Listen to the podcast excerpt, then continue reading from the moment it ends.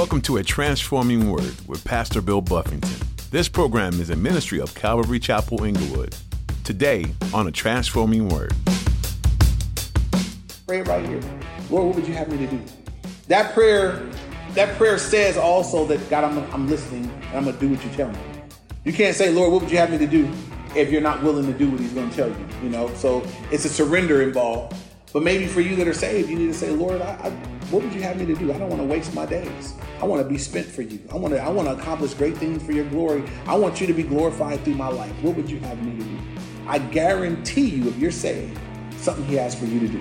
The Lord doesn't have you on this earth for nothing. In today's message from Pastor Bill, he encourages you to surrender your life and will to the Lord.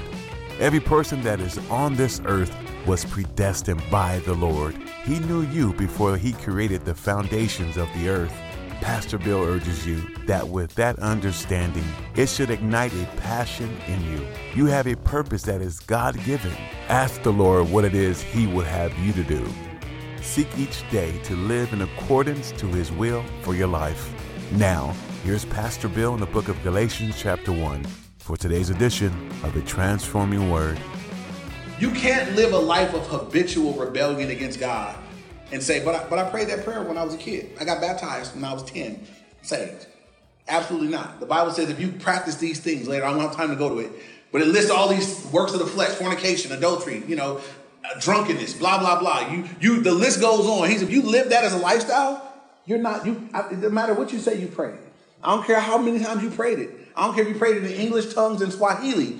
If you live a habitual rebellion to God, you're not going to inherit the kingdom of God. Do we know the Bible says that, you guys? Okay, so I just want to say that because there are people that they're like, no, you know, there's no real change, no real transformation, and they would claim they've been a Christian all the time. I want to point it out because it would be wrong of me to know better and not tell you better. You want to be looking for transformation. You want to look for evidence, internal and external evidence that you are born again. Internal evidence, I am convicted about sin. I'm, I do not want to do the same stuff. You know, here's a great internal thing, internal revealer of a work of God. The things that you did without challenge as a non-believer. Maybe when you weren't saved, maybe you just lied freely and you fornicated and you whatever you did. When you get saved, is there an internal struggle? Is there something on the inside that says, I don't want to do this? Is it at least a battle? Because one of the signs of spiritual life is that there's a battle. That I battle with things that I used to just do. When I wasn't saved, I didn't battle with telling a lie. I just told it. Straight face. I told it good too. You know, you get saved and it's like you nah, you just don't don't say that because if you say that, you got just there are times you start thinking all the way through like I'm just saying nothing. Plead the fifth. My wife calls and we're talking on the phone. Hey baby, did you, did you, did you do the what's the name yet? And then she she'll confirm this right now. I don't want to lie and say I did it when I didn't do it, right? Because I know I'm, I'd be convicted about that. So I do something. This may be wrong too, but I'll say, "What'd you tell? Huh? Huh?" Wait a minute, hold on, hold on. Uh, uh, uh, uh, I, I, try to get away from it real quick. Babe, you heard me, you know. But at least I don't lie, you know. I just, I'm trying to get away from it. That's enough for her to know I probably didn't do it. So, is there evidence in your life that you can see? Internal evidence. And then, can people vouch? Paul, later at the end of the chapter, he's going to say, the church haven't seen what God did in my life. They were glorifying God in me. Are there people that can look at you and say, man, God is really, I, I see evidence of God at work? You you want that to be the case. That should be something that people could look at and say, "Now we see, we see over time, we can definitely see that God has apprehended a life. You can't miss it. When God apprehends a life, it's just visible. You could see it. You could see that that person is given over to the Lord. You can see a person is given over to the Lord just like you can see a person is given over to something else. If somebody you know is given over to crack cocaine, you may never see them smoke crack, but you can look at them and say they're still given over to it all the, all the signs, the, the begging for money, the never having nothing, the way you look right now, the behavior, everything says that you're still given over to that. And when someone is given over to the Lord Jesus, you can see it. You can see it in their life, in their behavior, what they choose to do, how they're living, the, the, the choices that they're making day by day. That person's given over to the Lord. My exhortation to us is that we would that would be our lives. That we would that our lives would look like lives that are given over to Jesus because He gave everything over for you and me. Amen. And so now he says in verse 13, It says, "For you have heard of my former conduct in Judaism, again, how I persecuted the church of God beyond measure, and I tried to destroy it. And I advanced in Judaism beyond many of my contemporaries in my own nation, being more exceedingly zealous for the traditions of my fathers. But when it pleased God, who separated me from my mother's womb and called me through his grace to reveal his son in me, that I might preach him among the Gentiles, I did not immediately confer with flesh and blood. Now he says a lot here. First of all, Paul says, Look, I advanced in Judaism. I wasn't no slacker as a Jew. You know, I was about it. I was, I exceeded. You know, I, I, went, I went way beyond many of my contemporaries, people of my own nation. He says I was exceedingly zealous. I always have a problem with somebody who was, you know, without the Lord. You know, they were just into something. You know, they were giving over, and then they get saved and they get all safe and careful. Paul said, "Look, when I was over here for Judaism, I was exceedingly zealous, and I would be disappointed in Paul if he came to Christ." And, and got passive and safe. Paul didn't do that. Paul said, now that I belong to the Lord, I'm, I'm, I'm that same guy. And I'm going to come with passion. I'm going to come with zeal. I'm going to come with fervor. I'm giving all of me to the Lord. I would challenge the believer that could look at their life because I'll, I'll, listen to testimonies of people. Oh, yeah, I was in the world. I was doing this. Ooh, and then I got my life to the Lord. And I'm like, but you ain't doing nothing. You got saved. And, and all you was all passionate over here. You had all kind of fire and, and, and, and excitement. That some people's testimony, their old life sounds more exciting than their life in Christ. It, you listen to it, it's like, man, I was, I was partying, I was beating up people, I was having fights, and then I got saved, and, and I was just going to church, and you know, I don't drink anymore, and you know, I'm just trying to be a good person. Praise the Lord. It's like, nah, you, you know, you know, it's a venture on this side too. Do y'all know that? That God haven't called us from. He called us from that, that which is destructive and death over here. But Paul's life details that that there was adventure on this side. Paul, Paul's like God. As, as Paul gave himself over to God, God sent him out on missions. God had him preaching the gospel. He got he got to go to prison. You might not like how I phrase that, but Paul got to go to prison. Paul didn't even count it a bad thing. In Philippians 1, Paul's in prison for preaching the gospel. You know what he says? He said, These things have actually worked out for the furtherance of the gospel, that I may preach to the whole prison guard. Paul said, You know what's cool? I'm in prison and I'm tripping out because now I'm down here in prison with people that I wouldn't normally get to preach to, but since I'm in prison, they gonna hear it too. And he didn't complain about being in prison. He glorified God for the opportunity to preach to the people down there. I that I read that kind of stuff, you guys, and it just it stirs me up.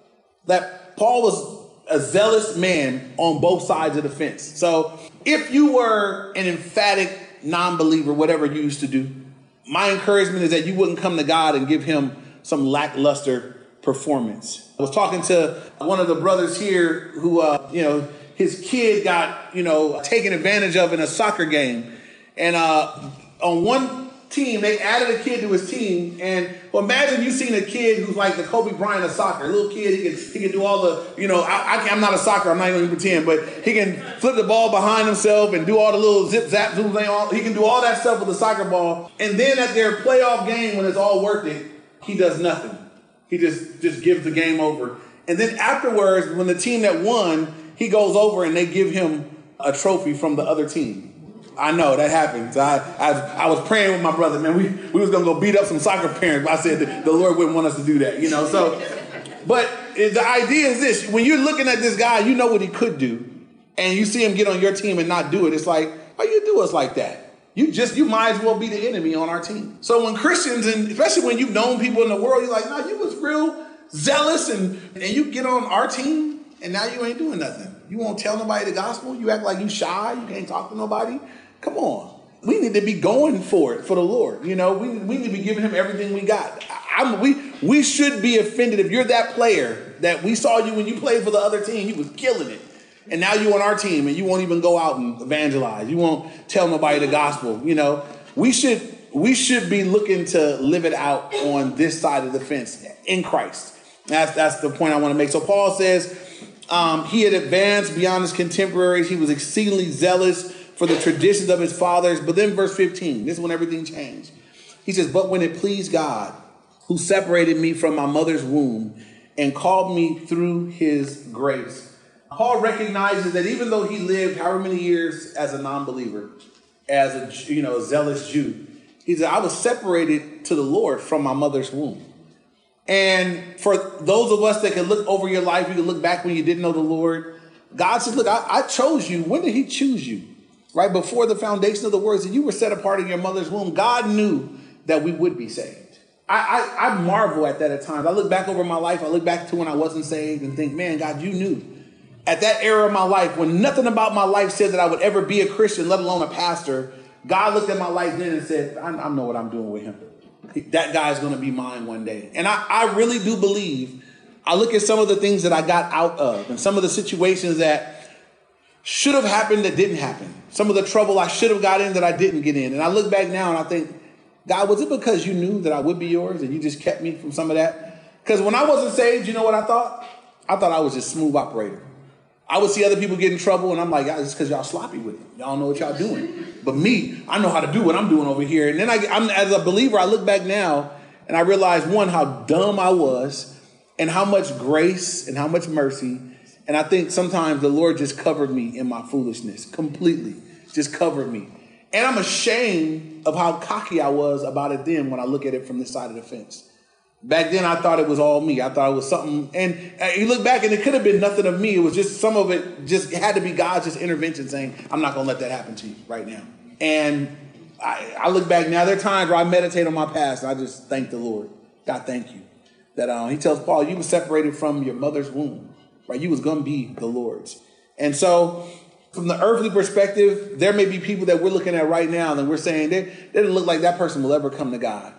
If you were part of the church when Paul was persecuting them, do you think any of them thought Paul would ever come? They had to look at Paul and think if there's anybody that has no hope, it's him. That's it. You know, I wonder if the reason why Jesus had to come from heaven and evangelize Paul is because no believer would bother, because he was that guy. So I say that to say, if there's anybody that you know right now that you think that guy, that that man, that woman, they'll never, that might be the one. That might be the one that you need to look at and say, you know what, I'm gonna try anyway. That might be the Apostle Paul in your life because sometimes the people that need what we have the most behave in such a way that they repulse us or cause us to be afraid. Something about, I just can only imagine something about the Apostle Paul that I don't think most believers would say, I'm gonna go witness to him. I, they were running from him. They're trying to get away from him. I don't think anybody was thinking about evangelizing him. So today in our culture, think about that, right? When you're thinking of people and you're looking at people's attitude toward Christ and you know behavior, even even some of the people that are doing these heinous crimes and you know terrorist attacks and this and that, who has a heart? Who's praying for them? Who's ministering to who who would go tell them the gospel? Some people look at them, they deserve to go to hell.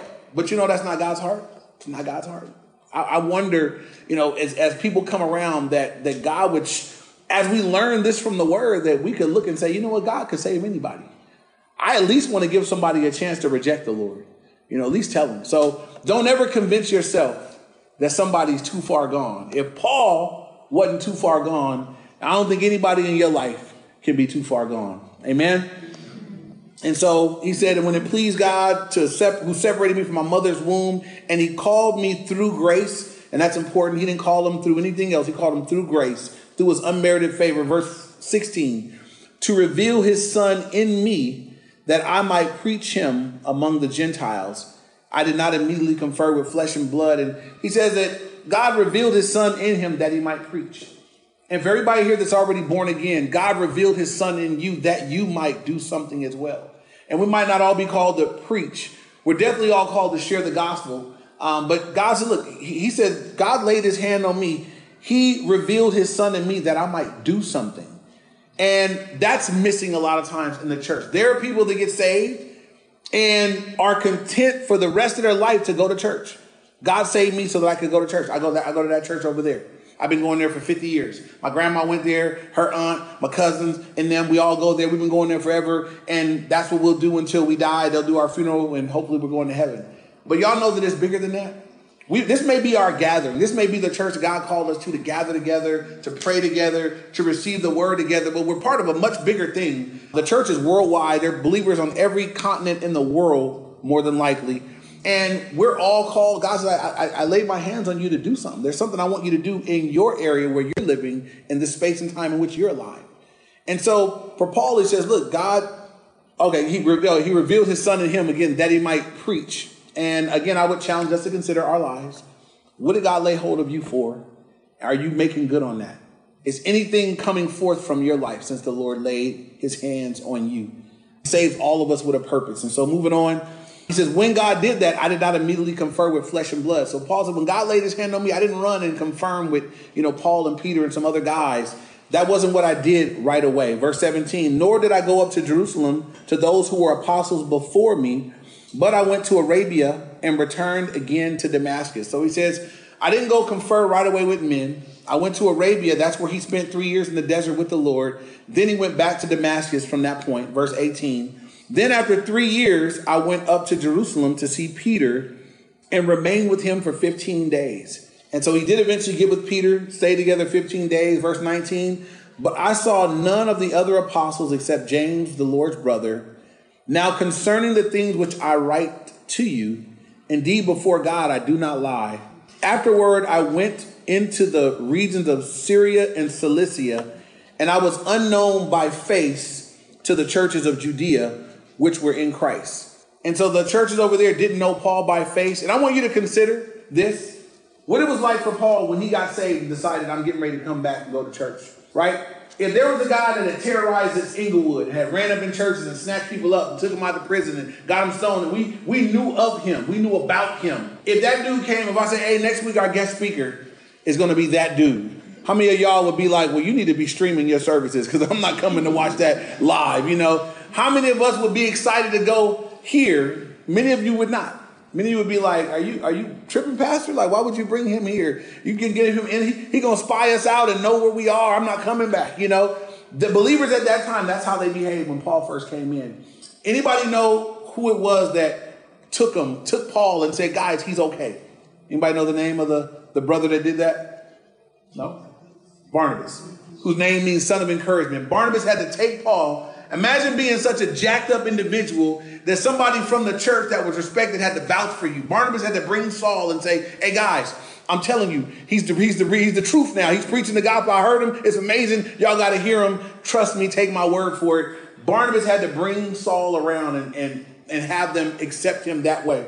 Now, that's how it got rolling. Obviously, later on, fruit would show that Paul was not the same guy again, I was this. I think these things through. But what was it like for the church, who knew that he used to kill us and was trying to put us in jail and kill us? What was it like for those the first time they heard him preached, and they sensed that this is for real? This dude really loves the Lord now, and look at his gift. Look at how he bring the word. What was it like for that group? It's, he's going to say in just a moment that they glorify God in the changed life that they saw as they looked at how God had so radically changed his life, the believers were encouraged. They glorified God. They were like, man, look at God. Only God could have done this. And it glorified God. And here's my point when a person gives himself over to the Lord, there's so many benefits. Obviously, the person that gives himself over to the Lord benefits by being with the Lord. That's first. The person that gives himself fully over to the Lord, God is glorified. Heaven's pleased. God is pleased that they've given themselves over to Him. But when a person gives himself over to the Lord, here, a byproduct of this, one, his gifts that he got is going to encourage the church. But even those that are seeing what he was compared to what he is, they were able to glorify God. Like there's so many veins of encouragement, edification that came as this person. Now, what if Paul had got saved and just said, I'm gonna stay in seclusion. I was gonna try to go to that one church, but they don't like me. They judge me because about who I used to be, and so I ain't going no more. And he, like that's what people do today. I went to that church, they didn't treat me right. Forget them. I'm not going back. What if Paul was like some of us, and he acted like that, and he just, I'm not going back. I mean, wouldn't, they wouldn't be glorifying God in that. They wouldn't glorify God in that. It actually raised some questions. But the fact that Paul overcame, the fact that they didn't receive him well initially, the fact that even believers treated him poorly at first, the fact that he overcame that, he was able to glorify God. Why do I say that? Because some of us need to overcome little petty stuff like that. Believers treated me bad that one time. Y'all know believers are eh, just the same way you got saved, right? I, I, I, just have I get reminded all the time. We're we're just you know we're we're sinners saved by grace. I mean, that's it. You know, so when some Christian does something that you know rubs you a little bit wrong. Anybody got brothers and sisters that rub you wrong? Yeah, I know I rub mine wrong sometimes on accident, sometimes on purpose. Right? We just that's what it is. We still brothers and sisters at the end of the day. And when you become part of the family of God, sometimes your brother over here do something wrong, your sister, over, you got to let that go so God can be glorified. I look at that, I think, man, Paul could have decided not to go back. He went back and God was glorified in it. And so, last portion here, he said in verse 23, but they were hearing only. This is what they were hearing about Paul. He who formerly persecuted us now preaches the faith which he once tried to destroy. And it says, and they glorified God in me. They said all they were hearing, because they didn't know him by face, but the testimony was that the person that once tried to destroy this faith now preaches it, and they glorify God in him. And so here's what I'd like to encourage us with as we, we close this up today. One, I would encourage us that are believers, that are in the Word, studying the Word, seeking to grow in our knowledge of the Word, that we would be discerning, that we'd be careful. Just like in Paul's day, there were false teachers. That's so it's not nothing new. At every error, whenever there was truth, Satan would rise up error. Wherever there's true teaching, Satan's going to rise up false teaching. Wherever there are true teachers, Satan's going to bring up false teachers. And so we want to be careful about the stuff around us, all the apostles and prophets and prophetic ministries and this, that, and the other that's going on. The best thing we can do is be men and women of the word and that we would check things by the word of God, that we wouldn't be swooped into stuff like that. So that's one thing that I would challenge us, encourage us with. Second, as we look at Paul's transformed life, we look at a man who was, you know, lost in religion and Judaism, and he got born again and was radical for the Lord. For those of us here, maybe you're here, and if you look at your life, you can say, I can't ever really mark. I, I, I can never mark a day and say, man, that's when I gave my life to the Lord and it's been changed in this way. Um, to to the, to those persons, I would say maybe, maybe it maybe for you, you need to give your life to the Lord. Maybe today for you is a day where you need to say, God, I, I need to, I want to receive you. If, if there's supposed to be visible and internal transformation that can be marked and seen, I haven't really experienced that. We explain what the gospel is that God loves you, that Jesus died on the cross in your place for your sins, that three days later he rose from the grave, that God did that to you according to his grace, his goodness to you that you don't deserve, and that you have to reach out by faith and receive it. You have to say, Yes, I, I surrender to you as Lord. And that's the important part. God, I believe, and as a result, I surrender to you as Lord. I want you to be the Lord of my life. And if that's the cry of your heart today, if you're, if you're saying, I, I want to see God work in me, I want to give myself to the Lord, we want to pray for you for that today, that you would just give yourself to the Lord. Let's see what God does in you. Let's see what God does as you surrender yourself to Him today. And then for anybody else that's saved and looking over your life and just saying, man, I want, I want to I want, I want God to be glorified through my life. He did all this to save me. I just would encourage you that are here, you know you're saved, but maybe you haven't really got in motion with the Lord yet. I encourage you today. You know what Paul's first prayer was when he got saved? He said, Lord, what would you have me to do? And for some of you, you're here and you know you're saved, but you're just not doing anything. It's not to condemn you, this is to build you up. A great thing for you to go home today and say, pray. Even pray right here. Lord, what would you have me to do? That prayer that prayer says also that God, I'm, I'm listening and I'm to do what you tell me. You can't say, Lord, what would you have me to do if you're not willing to do what he's to tell you, you know? So it's a surrender involved. But maybe for you that are saved, you need to say, Lord, I, I, what would you have me to do? I don't want to waste my days. I want to be spent for you. I want to, I want to accomplish great things for your glory. I want you to be glorified through my life. What would you have me to do? I guarantee you, if you're saved, something he has for you to do. And so I want to pray for both of those groups. And again, anybody, if you're here, you're listening, and you, you're not certain that you're going to heaven, that you're born again, that you're saved, please don't don't leave like that. Give yourself to God. Give receive His grace, His mercy, His forgiveness in your life today.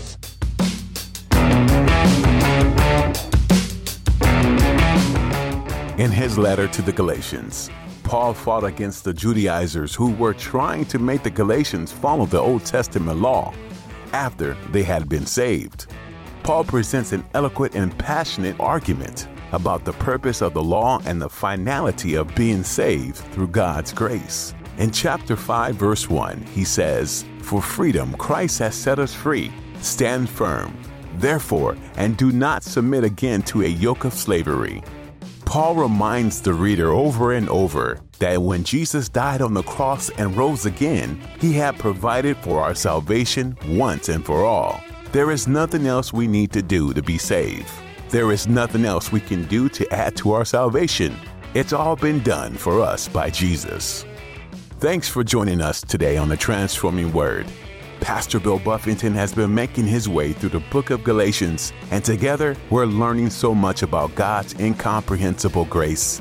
God's grace is so amazing that it's a message we have to share with the world, and you can join us. We have two ways for you to give. There's online giving on our website, calvaryinglewood.org, or once you're on the website, you can download the mobile app and give from there. Once again, that website is calvaryinglewood.org. While you're there, check out all the great resources we put together for you, including our daily Bible reading plan. Well, we're coming to the end of our time for you today, but don't worry, we'll be back again. Be sure to join us next time for another great message right here on a transforming word.